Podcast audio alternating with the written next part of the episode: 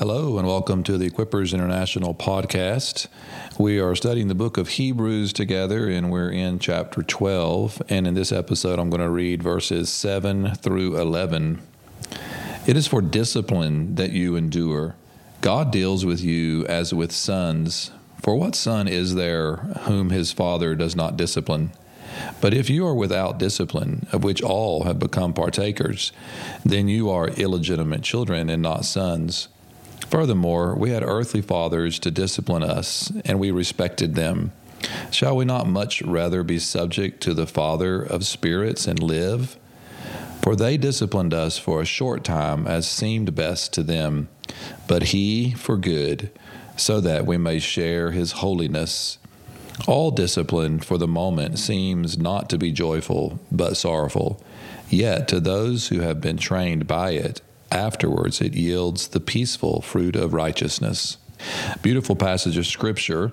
We started in the previous episode talking a little bit about this idea of discipline in this passage, and these verses are going to go into a very practical application. The writer is again encouraging the Hebrew believers to endure, to persevere under very difficult situations that they're facing.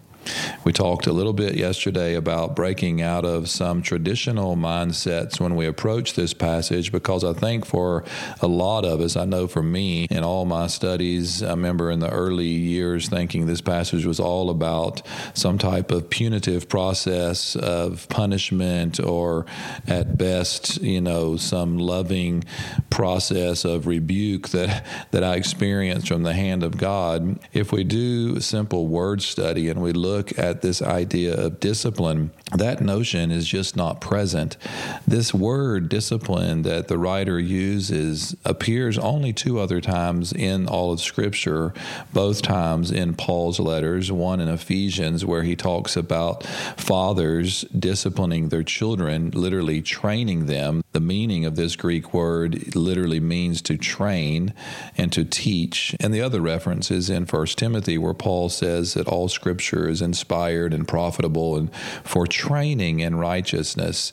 So the idea really is this idea of training, of instruction.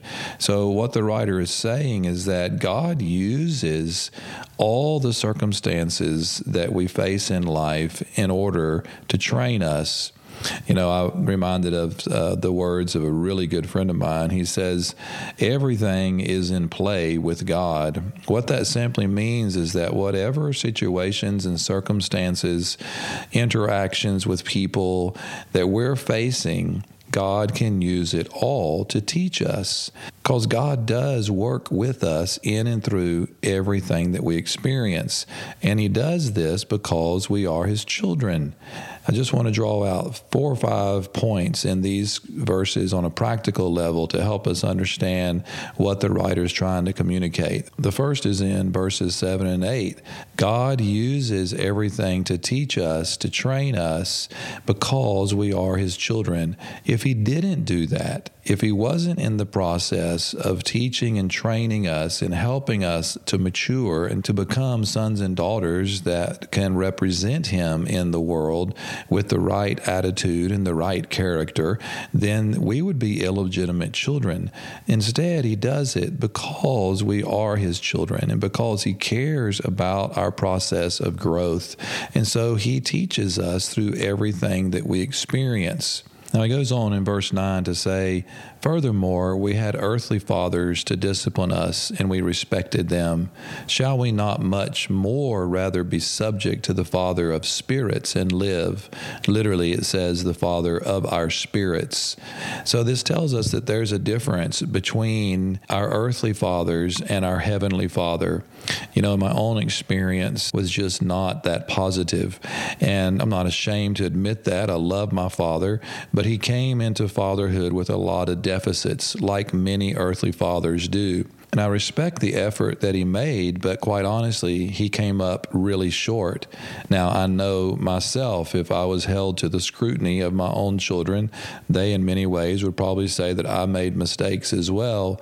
But nonetheless, I hope they respected me in my process of disciplining them, training them. But what strikes me about this verse is the shall we not much rather be subject to the Father of our spirits? What is he saying? He's saying that no matter what our experience is with our earthly fathers, our interaction, our relationship with our Heavenly Father must be notched up to a much more. It needs to be taken to a place where we really truly understand that God is a perfect Heavenly Father. So there's this moving to a different plateau, if you want to put it that way. You know, one of the greatest processes in my journey as a Christian over so many years has been this process of seeing God as a good Father. And so much of that process was me not viewing God through the lens of my earthly father. And I think that's a big journey for a lot of us that we have to much more rather be subject to the Father of our spirits, be subject to our Heavenly Father. And he goes on in verse 10 and he tells us why we can do that. Because he again compares and contrasts between earthly fathers and our Heavenly Father. Our earthly fathers trained us for a short time as best they could, as what seemed best to them. But our Heavenly Father does it for good, so that we may share in His holiness. He's saying that God is good, and in His goodness, He can only do what is consistent with His character. And His character is that He's good, and He does what is good for us so that we can ultimately share in His character.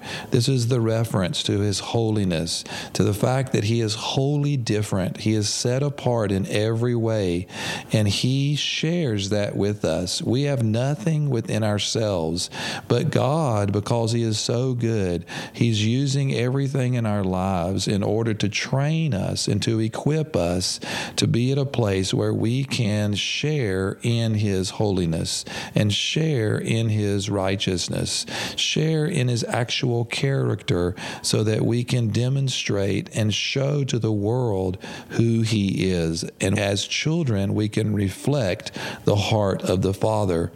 And he finishes there in verse 11 that all discipline for the moment seems not to be joyful, but sorrowful. You know, this is such a typical human response to what we experience when we experience difficulties and challenges and maybe persecutions and trials. But the writers of Scripture tell us over and over we need to rejoice. James says, rejoice when you encounter various trials. Paul says in Romans 5, 5 Therefore, we greatly rejoice and we exult in our tribulations. It's such a simple human response to complain and to say, Oh man, this is so hard. And I understand that we need to have the freedom to do that at times. And God gives us that freedom in our relationship with Him. But there is a higher place. There is a place of maturity to where we say, okay, this is difficult, but I'm going to rejoice because I know that when I have been trained in this process of enduring, of trusting, of believing in God's goodness, it's going to yield something peaceful in my life. It's going to bring me to a place of understanding God's character and becoming a vessel through which his character is demonstrated.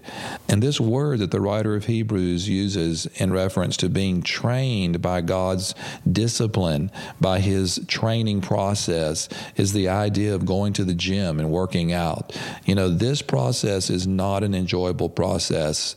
I love going to the gym and I try to gym regularly. And there's very few times that when I go to the gym, I'm really excited about going. And so I have to dig deep and I have to say, okay, this is for my good. But I tell you this as a fact, I rarely, if ever, walk out of the gym not feeling better and rejuvenated in so many levels than when I went in on a specific day. So the point is the training is the process. It is work. It is endurance. That's why the writer uses these words to describe this process. It is running a race. It is perseverance.